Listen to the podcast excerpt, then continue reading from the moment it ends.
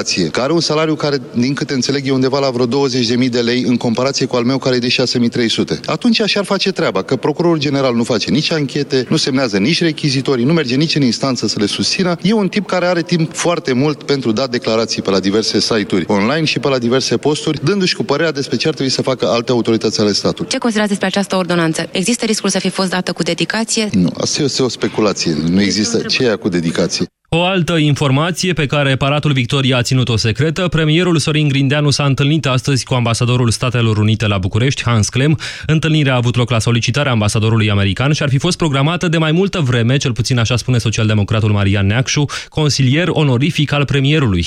Marian Neacșu a fost întrebat despre ce au discutat cei doi oficiali.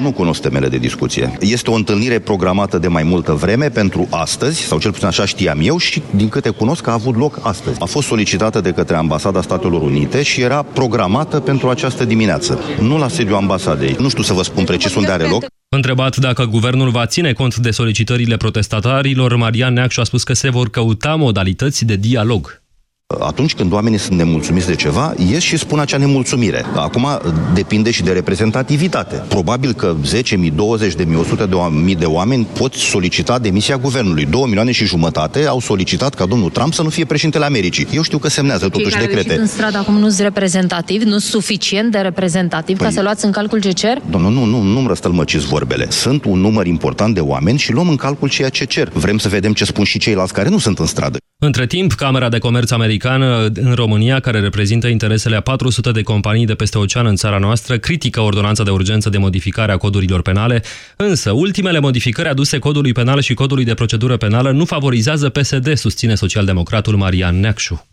Să știți că nu am făcut niciun fel de analiză personal și nu cred că cei de la Ministerul Justiției au făcut vreo analiză personală cu cine scapă și cu cine nu scapă. Nu, fav- nu, nu ne favorizează ca și partid, pentru că așa cum s-a precizat, aici este o punere de acord cu o decizie a Curții Constituționale. Inclusiv în decizia Curții Constituționale se prevede textul aproape cel care este uh, în momentul ăsta în ordonanța de urgență. Cine conduce România? Un grup infracțional organizat în acești termeni vorbește opoziția despre membrii guvernului.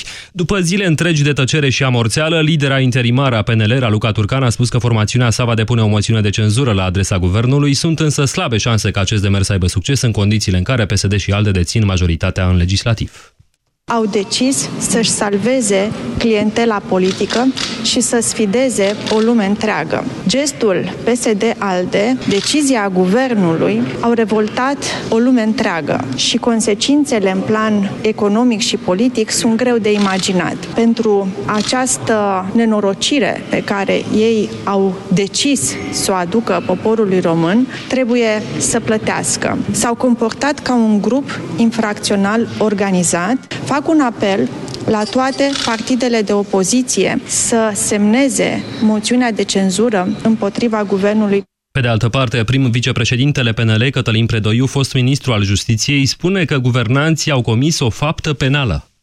Domnul Iordache, domnul Grindeanu au comis ieri seară infracțiunea de favorizare a infractorilor, instigați de domnul Dragnea. Domnul procuror general ar putea să se uite asupra acestor fapte. Aceste ordonanțe n-au apărut din spuma mării, din neant. Cineva le-a scris, cineva le-a lucrat, există martori, există computere și cred că trebuie să aflăm cu toții în ce împrejurări au fost gândite, discutate, concepute, ascunse, promovate, fără ca Parlamentul să știe, fără ca opinia publică să știe, pentru că în opinia mea, tot acest complex de fapte îmbracă forme penale. Cătălin Predoiu, alături de Adriana Săftoiu, au propus aseară ca toți parlamentarii PNL să demisioneze pentru a forța alegerile anticipate, dar șefa interimară a PNL, Raluca Turcan, nu e de acord, spune că ar fi un gest politic imatur. Și ar fi sau nu o idee bună demisia parlamentarilor opoziției, senatorii și deputații Uniunii Salvați România spun că sunt dispuși să-și dea demisia din legislativ. Liderul USR Nicu Șordan a adăugat că reprezentanții USR vor continua să meargă la proteste în condițiile în care reacția cetățenilor este foarte importantă. O să cântărim foarte bine. Noi nu ne-am născut parlamentari și nu am venit să facem uh, figurație în Parlament. Dacă demisiile noastre ajută o dezbatere serioasă, chiar alegeri anticipate, fără îndoială, ne teamă însă că majoritatea aceasta nu are nicio rușine și poate să continue cu 55% din Parlament să 4 ani de zile. Deci e o decizie echipzuită pe care o să o luăm și o să vă comunicăm. Anterior, liderul USR a precizat că parlamentarii formațiunii vor susține moțiunea de cenzură inițiată de liberali. Așadar, visul PSD s-a împlinit, socialdemocrații și-au desăvârșit opera și au reușit să înfăptuiască Marțea Neagră. Aseară, într-o ședință consacrată bugetului, guvernanții au suplimentat ordinea de noapte și au modificat fundamental legislația penală. Ordonanța de modificare a codurilor penale a și fost publicată în monitorul oficial puțin după ora 1. Cabinetul Sorin Grindeanu a adoptat aseară târziu controversatele ordonanțe privind grațierea unor pedepse și dezincriminarea abuzului în serviciu. Pe de altă parte, proiectul de lege privind grațierea a fost de asemenea adoptat, dar a fost trimis spre dezbatere în regim de urgență Parlamentului. Ședința de la Palatul Victoria era consacrată adoptării bugetului. Surpriză însă, ministrul Justiției Florin Iordache a anunțat modificarea codurilor penale. Am uh, considerat că este oportun pentru a modifica prin ordonanțe de urgență justificarea, dacă veți citi în ceea ce propunem noi, justificăm ur- urgența. Chiar dacă jurnaliștii au insistat, ministrul a oferit răspunsuri scurte și evazive. Deci, uh, uh, vă rog, altă întrebare. Nu este sancționat penal, doamnă. Altă întrebare. Altă întrebare. Doamnă, uh, altă întrebare. Altă întrebare. Dar nu am cerut aviz. Vă rog frumos.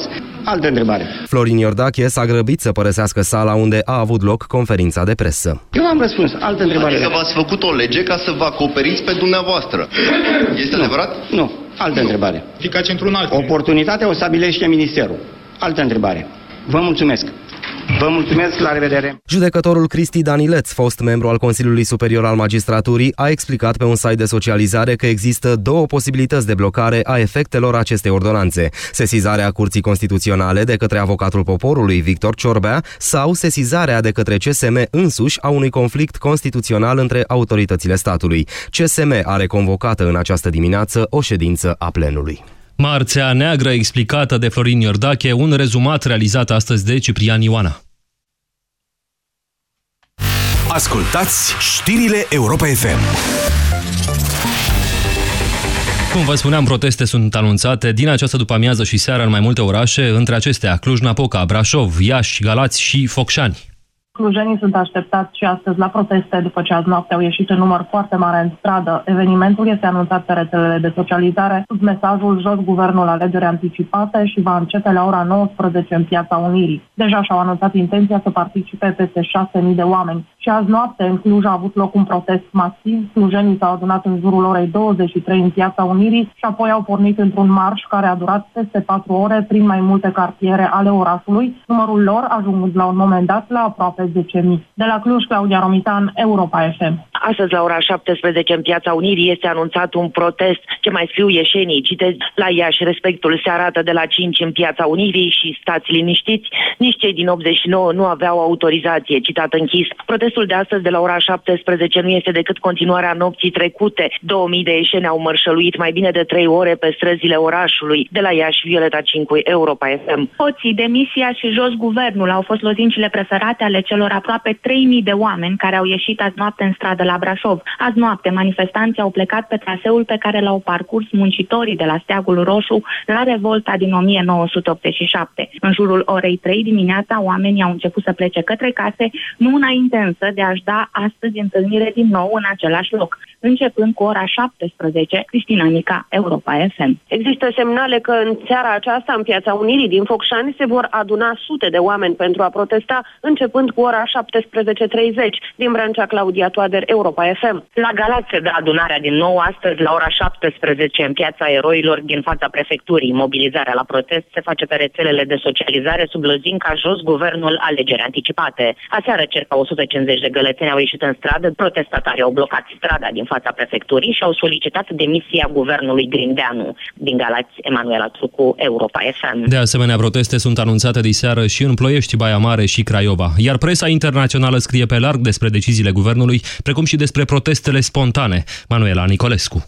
Associated Press comentează că prin adoptarea ordonanței de urgență privind codurile penale, guvernul român a dat o lovitură grea eforturilor de ani de zile de a elimina corupția din țară. După anunțul ministrului Justiției Florin Iordache privind deciziile guvernului, manifestanții au început să se strângă în piața Victoriei. Oamenii strigă PSD ciuma roșie, notează jurnaliștii Associated Press.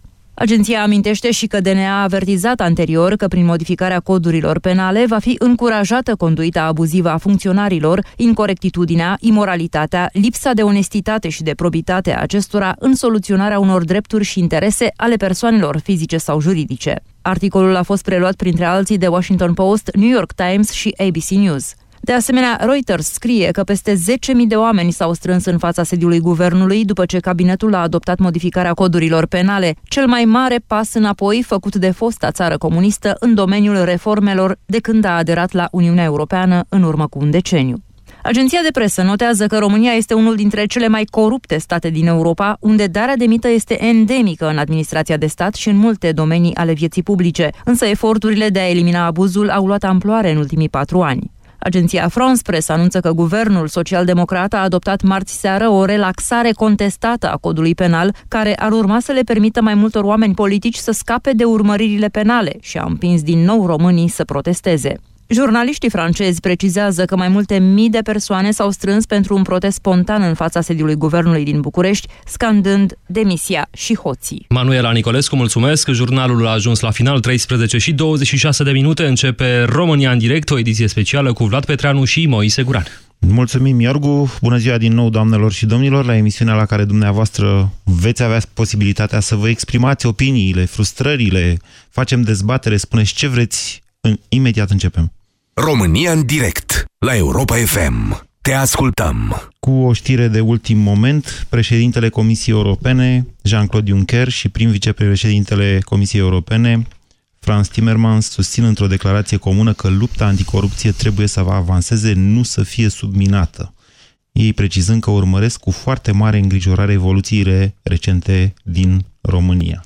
Uh, da, e o declarație mai uh, lungă în care se încheie în felul următor. Uh, dacă îmi dai voie, se spune așa, Comisia avertizează împotriva, față de regresele posibile în lupta anticorupție și uh, va privi cu multă atenție la ordonanța de urgență care se referă la codul penal.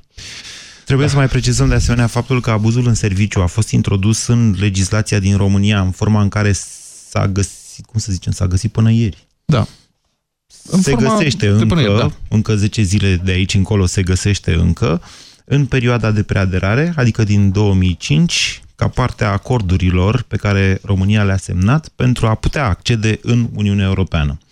După cum probabil ați aflat cu toții, aseară, într-o ședință consacrată aprobării bugetului de stat, Guvernul a aprobat o ordonanță de urgență, despre ea vom vorbi în special, o ordonanță de urgență care modifică mai multe infracțiuni din definiția mai multor infracțiuni din codul penal, aceasta cu abuzul, dezincriminarea abuzului în serviciu fiind cea mai importantă dintre toate, dar la finalul ordonanței apare un text neașteptat, uh, tot mai multe opinii că n-au știut că acel text există acolo, care spune că aceste modificări vor intra în vigoare nu la apariția în monitorul oficial, așa cum se întâmplă cu ordonanțele de urgență, ci în 10 zile de la momentul respectiv.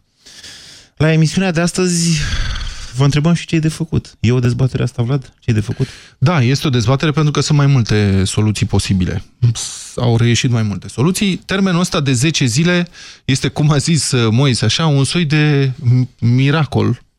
Uh, dacă ordonanța ar fi intrat în vigoare la publicarea monitor oficial, aseară, nu s-ar mai fi putut face mare lucru, pentru că, vă reamintim, în România primează în cazurile penale uh, legea cea mai favorabilă pentru inculpat. Ei, ba nu, ea trebuia oricum, adică Doamne ferește să acceptăm așa ceva pentru viitor. Faptele care se vor produce de aici încolo. A, tu discuți așa în teorie? Nu. Bine, ok. În momentul ăsta avem, România are un termen de 10 zile în care această ordonanță mai poate fi abrogată, trântită la Curtea Constituțională, retrasă de guvern, iar lucrurile astea pot fi obținute pe diferite căi. Da. Niciuna nu este sigură, niciuna nu e o soluție încercată până acum, că nu ba nu, mai nu, făcut. Nu, ba nu, retragerea dar... unei ordonanțe de către guvern s-a mai făcut. Există un astfel de precedent.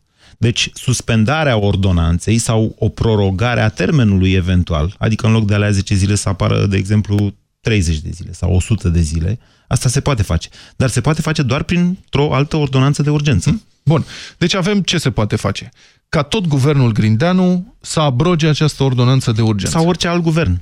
Sau orice alt dar, guvern, dar în cont, termenul de 10 zile. Da, țineți cont că dacă guvernul cumva demisionează, că, văd că se cere asta insistent, da. el uh, devine interimar după aceea până la numirea unui nou guvern aprobat de Parlament, ceea ce înseamnă că nu mai poate face acte de legiferare. Da, nu face decât administrare, deci exact, nu mai exact, poate. Adică dacă poate. guvernul Grindeanu demisionează, eventualitatea asta pică. Da. Nu mai poate să retragă ordonanța. Dar nu o altă variantă. cursul da. unui eventual atac la Curtea Constituțională. Okay. Ce ar putea determina guvernul Grindeanu să retragă ordonanța, să o abroge?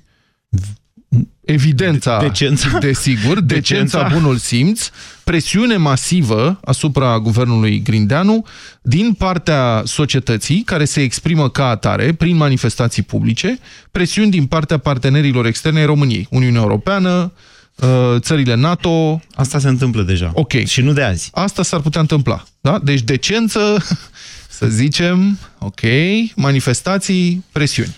Altă variantă este atacarea de către avocatul poporului la Curtea Constituțională a fondului. A, așa, asta este diferența pe care nu toată lumea o înțelege. Avocatul poporului poate ataca pe fond ordonanța de urgență, adică să spună ce ați scris voi acolo este împotriva Constituției spre deosebire de avocatul poporului, alte instituții, așa cum ar fi președintele sau Consiliul Superior al Magistraturii, care deja au făcut demersuri în această dimineață, pot ataca pe formă, prin legifer uh, legiferarea, prin ordonanță de urgență a acestei probleme la Curtea Constituțională, prin crearea, prin deschiderea sau constatarea existenței un, unui conflict de natură constituțională între puterile statului. Uh -huh. Bun.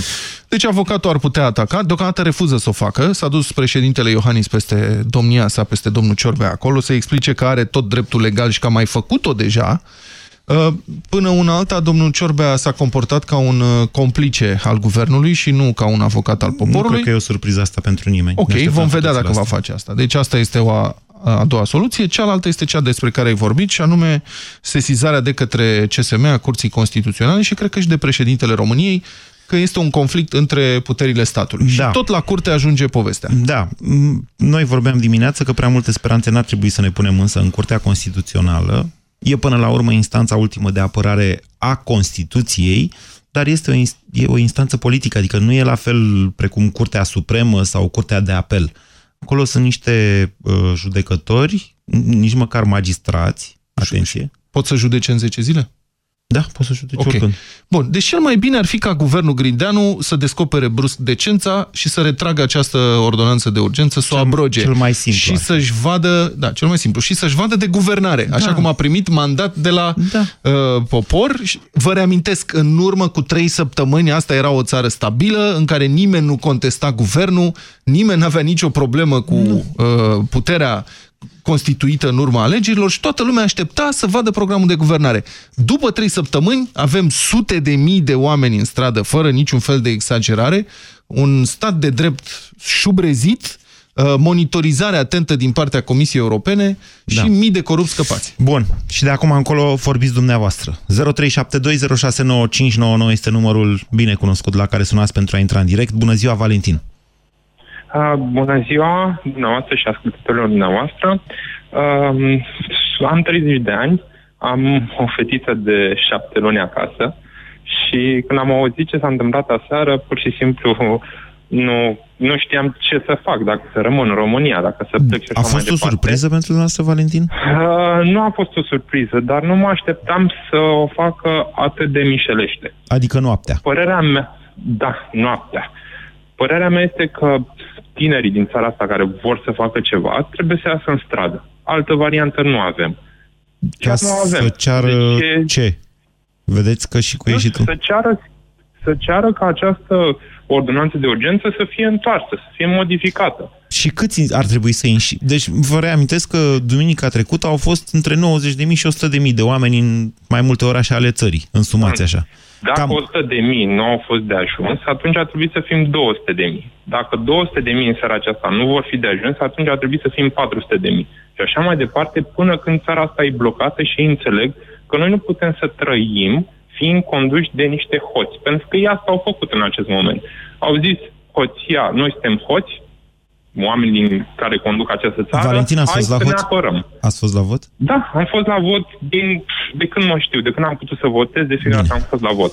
Bine, vă mult... Și Da, nu l-ai prins. Vă mulțumesc pentru opinie. Nu am întrebat, măi, da, o întrebare, da. până la urmă, știți, v-am spus, spre deosebire de Vlad, aici de față, eu nu îi învinovățesc nici pe cei care n-au fost la vot. Am avut o problemă cu legea electorală. Deși uh, implicarea multor oameni în destinele acestei țări uh, s-a, s-a dorit, s-a petrecut chiar după colectiv, din cauza legii electorale făcute să elimină tot ce însemna partid nou independenți, doar USR-ul a reușit să intre pe, în alegeri. În rest, o grămadă de oameni au rămas pe lângă, că așa au făcut legea. Deci, da, am avut niște probleme anul ăsta cu oferta, anul, acum, în decembrie, cu oferta electorală. E... Gabriel, bună ziua! Uh, bună ziua! Aș vrea să, să încep prin următoarea afirmație. Se pare că mult așteptată schimbare pe care toată clasa socială o aștepta de la clasa politică a primit un, un răspuns aseară de la cei de la putere. Uh, noi nu ne, noi nu ne schimbăm, continuăm să furăm și pe toți vă schimbăm. Nu, iertați-mă, că... Valentin, hai să nu fim Gabriel, ipocriți. Gabriel. Gabriel, Gabriel. scuze, Gabriel, da. să nu fim ipocriți acea schimbare pe care spuneți dumneavoastră că o aștepta toată România, s-a dovedit că nu a așteptat toată România. Mie mi se pare interesant ce spune Gabriel. Mesajul este așa, noi nu ne schimbăm, nu nimic, atunci poate se schimbă societatea. Asta, asta niciun... Poate că abuzul uh, Partidului Social-Democrat asupra statului de drept va trezi societatea. Cred că s-ar putea ca ăsta să fie efectul. Nu știu dacă ăsta va fi, dar s-ar putea. Nu, normal ar trebui ca societatea, întreaga societate să, să ia atitudine pentru că este singura șansă. Nu putem aștepta la Curtea Constituțională, trebuie forțat acest guvern să retragă mizeria de, de ordonanță și să, uh, să nu mai continue cu acest gen de Asta ar trebui să, să ne gândim ce ar trebui făcut ca niciun alt guvern să poată să, să emită astfel de acte care pot să pună în pericol... Mai, mai mult decât să scriem în Constituție că chestiunea asta, mi-e greu să-mi imaginez... Uh, Doamne, asta ar trebui. În primul rând... Nu, de e scrisă în Constituție, noi... este deja scrisă în dar Constituție. nu e scrisă explicit, asta este, este problema. Ai, frate. De ce, nu e scris explicit, scrie... Da, ordonanțele de urgență, deci nu e scris explicit ba că da, nu este. pot reglementa în domeniul legilor organice. Nu scrie explicit. Ba da. Ia. Nu în domeniul. Ordonanțele de urgență numai în domeniul legilor organice pot reglementa. Păi da. Dar nu în asta domeniul tuturor legilor organice. E, iată. Păi, iată, pentru asta sunt ordonanțele de urgență. Spre deosebire de ordonanțele simple, ordonanțele de urgență reglementează exact în domeniul legilor organice. Dar nu, în, nu pot schimba instituțiile fundamentale ale statului nu pot reglementa în domeniul uh, drepturilor fundamentale prevăzute în Constituție. Deci a, aici este, de fapt, uh, încălcarea despre care vorbea procurorul general, fățișă a Constituției. Codul penal, codul de procedură penală, vorbesc despre privarea, despre restrângerea unui drept fundamental, dreptul de a fi liber. Da. Um, domnul Dragnea și uh, domnul Iordache invocă, trebuie să vorbim despre asta, invocă Sigur. o modificare prin ordonanță de urgență a codului penal făcută anul trecut de Raluca Prun. De, mă rog, de guvernul Cioloș. De Raluca Prun. Da. Și eu nu reușesc să înțeleg dacă ăla a fost un abuz, așa cum uh, a susținut atunci cu multă intensitate Partidul Social Democrat. Mm. Au făcut numeroase declarații în sensul ăsta. De ce repet abuzul? Și doi, noi, care este logica să nu accepti abuzul unui guvern, dar să accepti uh, abuzul următorului guvern care este identic. Guvernul de tehnocrație a făcut câteva greșeli mari, grave, inconștient de faptul că uh, amorsează niște capcane, inclusiv aia cu ordonanța salariilor, să știi, pe care au schimbat-o după aia în Parlament și au forțat să facă și să dreagă n-au fost conștienți de... Dar asta cu Raluca Prună, Raluca Prună trebuie să-i mulțumim și pentru aia cu amenda de la CEDO. Da, să-i mulțumim nu vă mai zic nimic. Că eu, am, eu am prins-o pe aici, pe holuri, pe la Europa FM odată la un Moise, ca, și... să, ca să ne lămurim, Moi se spune să-i mulțumim între ghilimele. Da, da, da, da. Păi nu, aia prostia aia cu amenda de la CEDO, ca și am mai zis odată o chestie pe care lumea a trecut. A zis, doamne, uh, infrastructura de ascultare a SRI-ului costă un miliard de euro. Așa e, da. Le scoate așa. A mai scos o dată Norica Nicolai. Dacă ne atacă rușii în 48 de ore, rămânem fără muniție. Chestii de astea aruncate așa. Nu-ți permis când ești ministru să faci așa ceva, frate. Raluca Prună s-a dus în fața CSM-ului și a zis am mințit la CEDO. Da. Un gest, nu știu cum să vă spun, de ăsta... Irresponsabil. Irresponsabil și... În fine. Alina, bună... Da? Alina e. Bun, bună ziua, Alina. Poftiți. Um, am 32 de ani, sunt da. din Bacău, am trei copii. Uh, am trecut odată prin uh, despărțirea familiei, mi-am dat bacalaureatul singură. Mm. În fine, de atunci am rămas eu singură, la noi în refuz să cred că trebuie să plec din țara asta, pentru că, efectiv, nu simt că mai am ce căuta, dând drumul la televizor și uitându-mă cum niște oameni se uită la camere, la jurnaliști și ne spun în față că ei nu știu despre ce este vorba, că este tot în capul nostru și în imaginația noastră, că suntem iohaniști sau altele. Da. Nu Știți sunt cum e? Haideți să ieșim din realitatea asta creată de două televiziuni sau mai multe. Pentru că realitatea e aia, din stradă. Dacă Am ieșit în urmă cu două săptămâni și săptămâna trecută și împreună cu unul din copiii mei, uh, azi dimineață i-am dat vestea, nu știu, mai bine făceam altceva oricum, a plâns copilul meu de șase ani. Uh, la nivelul lui de înțelegere. Mm, eu pot spune că eu voi face, voi fi în stradă, mm, toată familia mea va fi în stradă. Da, trebuie să depășim, Alina, încă o dată. Într-adevăr, da. așa cum vă spuneam, momentul este traumatizant pentru fiecare dintre noi. Te apucă nervii, te apucă nervii. Cu cât ai greutăți mai mari în țara asta, cu atât îți dai seama, când mai scapă cât un host de ăsta mare, că îți va fi și mai greu pe mai departe. Și că faptul că ți-a fost greu niciodată nu va fi compensat cumva. Aceasta este o lovitură de un miliard de euro. Cel puțin. A, pentru început? Pentru început, că mai scapă încă 2000 de dosare. Ne-a spus doamna Chiove și dimineața, au dat și comunicat ieri cei de la DNA și au făcut evaluările, frate, atâția scapă. 1000 și ceva, un miliard de euro. Nu, astea sunt ce e documentat trimis, deocamdată. Trimis în judecată. Da, da, dar prin dezincriminarea abuzului în serviciu în cazul autorităților care emit acte normative, uh, miniștri, prim-ministri, consilii locale, consilii județene, primari, e, de acolo Aia e pentru viitor. Da, păi asta spune, pentru viitor. Nu, Acolo e fără așa, număr. Nu. Mai sunt peste 2000 de dosare, iar dacă ar fi să extrapolăm 1000 de persoane și 2000 de dosare cu o regulă de 3 simplă, rezultă că s-ar putea să mai fie cel puțin încă 2 miliarde de euro, pe lângă un miliard, care deja s-au furat da. și care scapă. Deci, dar dincolo de trauma acestui moment, fiecare dintre noi, v-am zis, trebuie să depășim uh, blestemul mioriței nu faceți copiii să plângă. Explicațiile că nu ne dăm bătuți. Nu ne dăm bătuți niciodată. Gabriel, bună ziua! Bună ziua, Moise Gabriel mă numesc. Uh, în legătură cu chestia asta care se întâmplă și cu asta eu de părerea mea ar fi ca toți oamenii să fie solidari, să iasă în stradă, da. să vadă și ei că lucrurile astea nu, nu sunt în regulă și nu știu da, dacă ar fi bine să ieși, ar trebui să ieșim în stradă atunci când ei sunt la guvern și să, să iasă de acolo să ne spună tuturor ce, ce au făcut și ce au de gând cu noi, iar toată lumea să, să vadă și să, să nu mai creadă minciunile pe care le... Să ne spună ce au de gând cu noi. La ora 14 este anunțată o declarație a Ministrului Justiției Florin Iordache. O vom transmite în direct stăm cel puțin până la 14.30, în funcție de ce se întâmplă. Da, mulțumesc, Gabriel. 0372069599. Comentăm împreună, încercăm să luăm cât mai multe telefoane. Mihnea, bună ziua! Bună ziua tuturor! Vă ascultăm. Salut, ah, e greu de spus. Toată lumea o să iasă în stradă, cu toții vom ieși probabil că diseară în stradă, dar uh, lucrurile, din punctul meu de vedere, sunt un pic altfel. Ca să-i facem să înțeleagă, trebuie să le vorbim pe limba lor. Astfel încât dacă te duci în aula unei facultăți, vorbești frumos. Dacă te duci într-o gașcă la colțul străzii, trebuie să vorbești pe limbajul Dumneavoastră vă duceți des într-o gașcă la colțul străzii, Mihnea?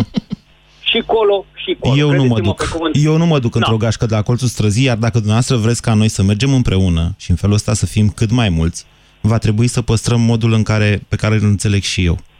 Adică la pașnic. Probabil că da. Probabil, nu, nu, întotdeauna pașnic, întotdeauna okay. pașnic. Eu, dacă mă întrebați pe mine ce aș putea să fac, deși, nu ce aș putea, ce aș dori să fac, deși n-am nici abilitățile, nici uh, prietenii necesari și așa mai departe, dar ca să înțeleagă și ei ce ne fac nouă, vă pot povesti.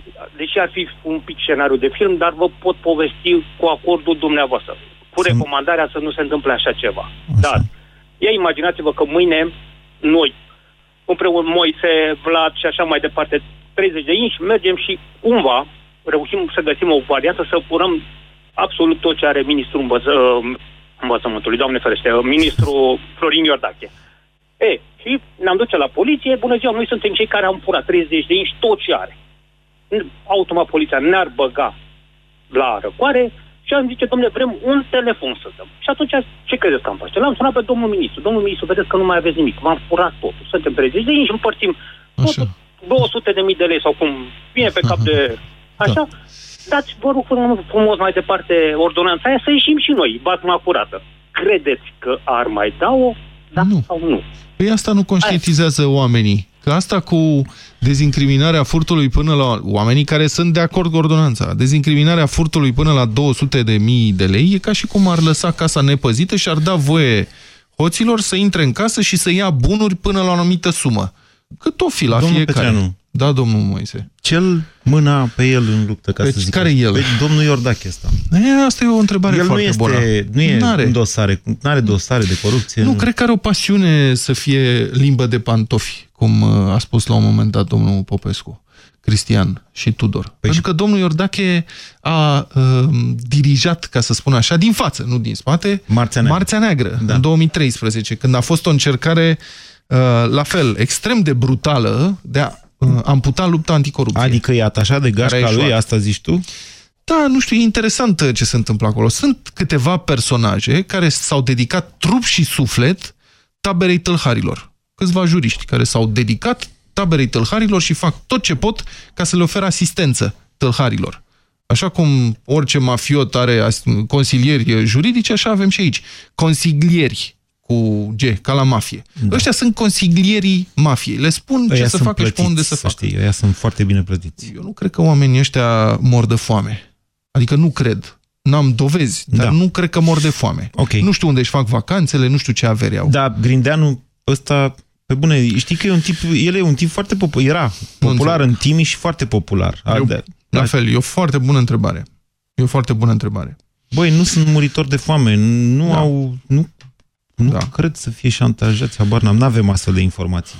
Nu știu ce condiționări sunt asupra lui, dar orice om onest pus într-o astfel de situație pleacă de Băi, acolo. dacă n-ar avea să pe piși după ei să mor eu, aș zice că... Da, nu poți să fii... Și domnul Grindeanu a avut ezitări. Adică știm inclusiv, eu știu, din interiorul PSD, că a avut ezitări.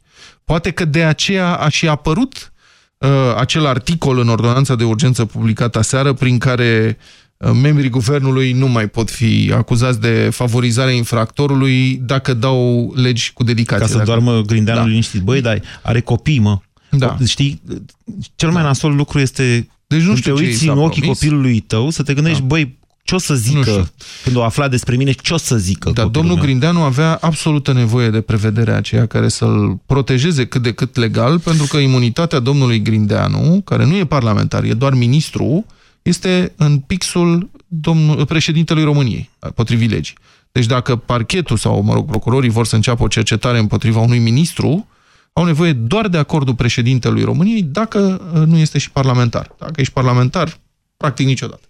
România în direct, la Europa FM. Te ascultăm. Continuăm până la 14.30, cel puțin în funcție de desfășurarea evenimentelor. 0372069599.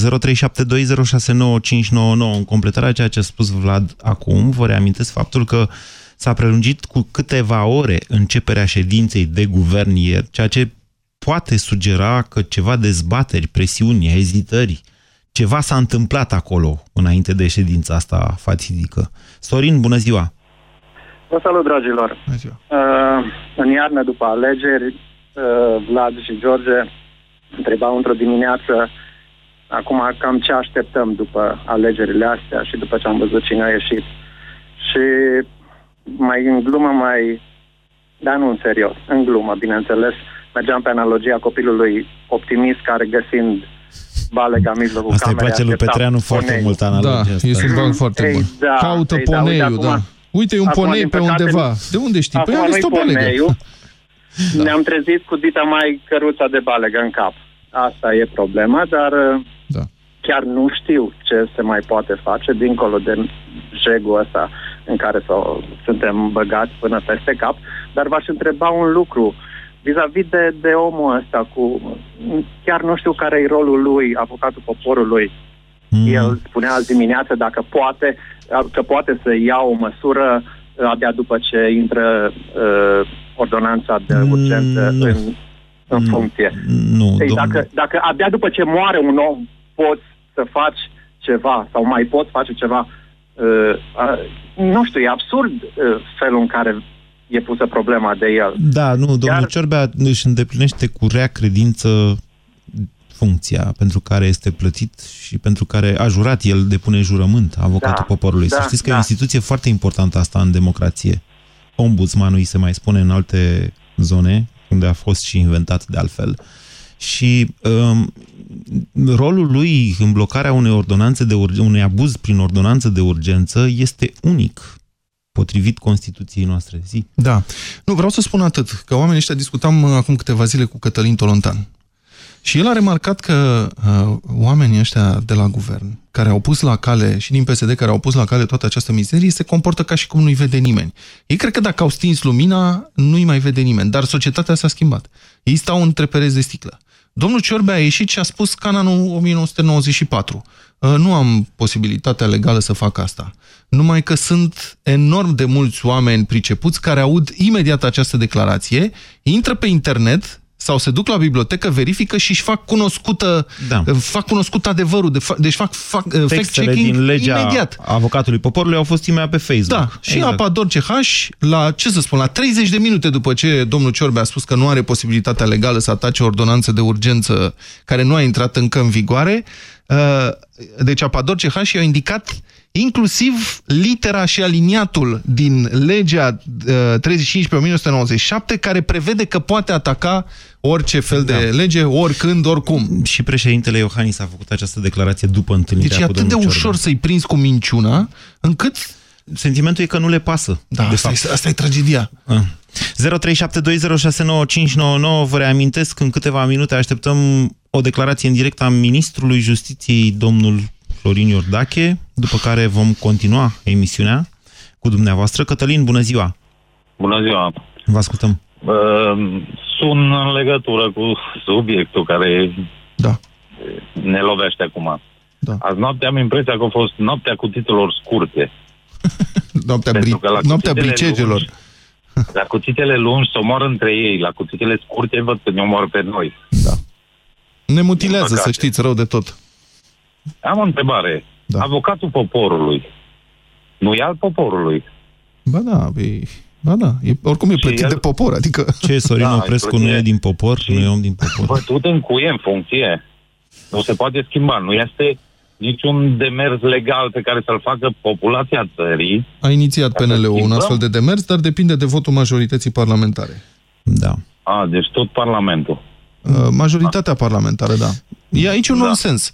E un nonsens. Eu, mizerie. Dar eu nu cred că avocatul poporului trebuie să fie uh, nu, nu, nu, nu, majoritatea nu, nu. Avocatul e al poporului, Stai. nu al Parlamentului. Stați așa, să, vă, să lămurim niște lucruri.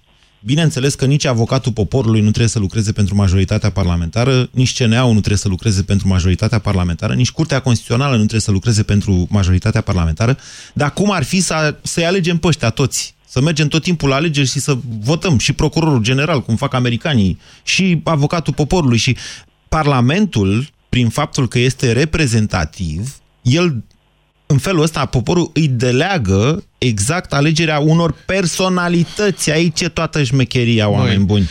Băi. Nu poți la Curtea Constituțională să pui niște cozi de topor, că atunci nu mai e Curte Constituțională. Sau la avocatul poporului să pui un golan de altă din tine, de la tine din gașcă, de la scară. De la scara. Nu da. poți să faci asta. De fapt, aici e marea problemă. Să știți că înainte de nu de Ciorbea, ci de Valer Dornean, de fapt de Ciorbea, că Valer Dornean a fost interimar întâi, a fost Gheorghe Iancu. Profesorul Gheorghe Iancu, care este o personalitate în lumea justiției, mie mi-a fost, era la vremea, era tânăr și era asistent universitar, deși era deja doctor, un om cu care îl mai auziți pe la noi, pe la radio, uneori mai intră și pe la televizor, un om care spune ceea ce crede el despre Constituția României, cu onestitate.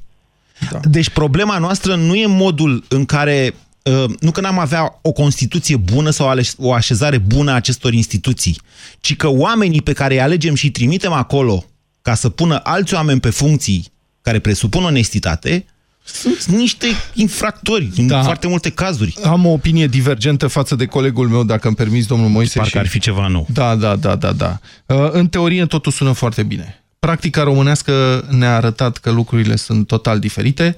Părerea mea este că societatea și statul de drept trebuie protejate în mod suplimentar față de statele occidentale, um, de abuzurile oamenilor care cum? ajung în funcții... Sunt de acord, dar cum, Vlad? Nu știu, să, nu mai, să fie, să fie uh, numit de opoziție, de exemplu. E o idee, nu sunt specialist. Păi tot... Niciodată de majoritate parlamentară, întotdeauna de partidele care nu sunt la guvernare. Avocatul poporului, de exemplu. Mm, okay. Pentru contrabalansare. Mm. Nu știu, nu știu, dar e clar că trebuie o protecție dată, suplimentară. Am mai avut această dezbatere amândoi.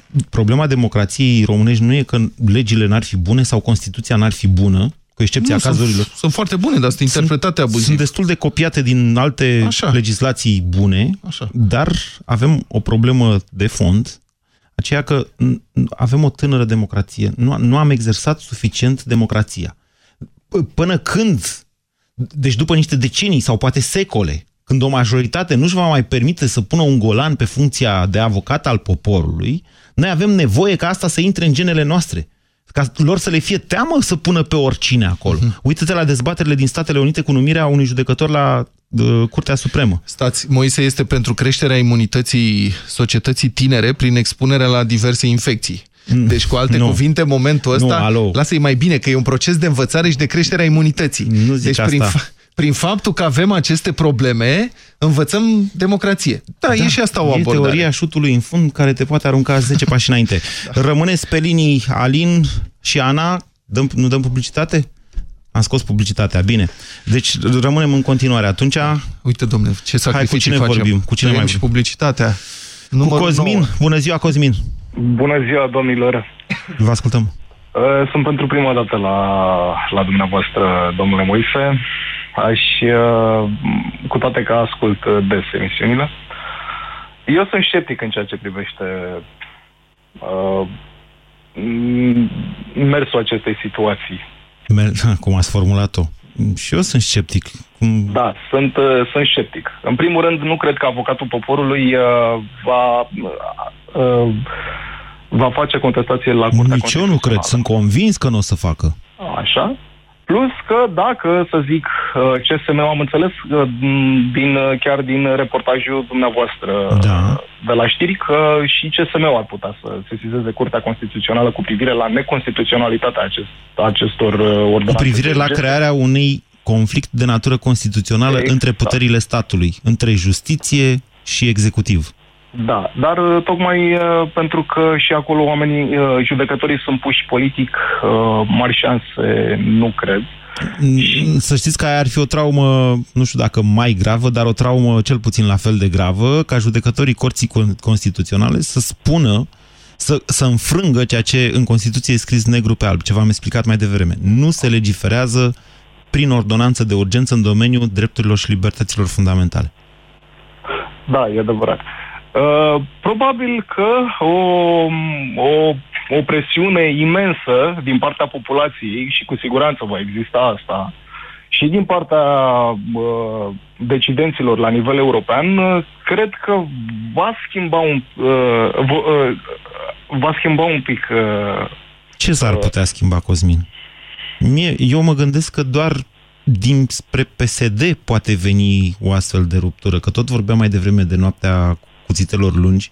Colegul Cred Vlad zicea odată... Declarația de presă a, do uh, a domnului uh, ministru, mă rog, așa, uh, al justiției, nu, nu cred că nu cred că nu cred că vine cu vreo să vedem ce se întâmplă. Dar să știți, apropo de PSD, până acum în junghierile în spate în PSD s-au făcut pe tăcutelea. Nu este caracteristic acestui partid să reacționeze Uh, la presiunea străzii. Așa. Mm. Nu e caracteristic. Ei da. se înjunghie în mod tradițional acolo. De ce zici asta? Păi când au renunțat la... Când la au, colectiv. Mă refer la înjunghierile din interior în momentul ăla. Da, domnul Ponta a fost un proces de lungă durată.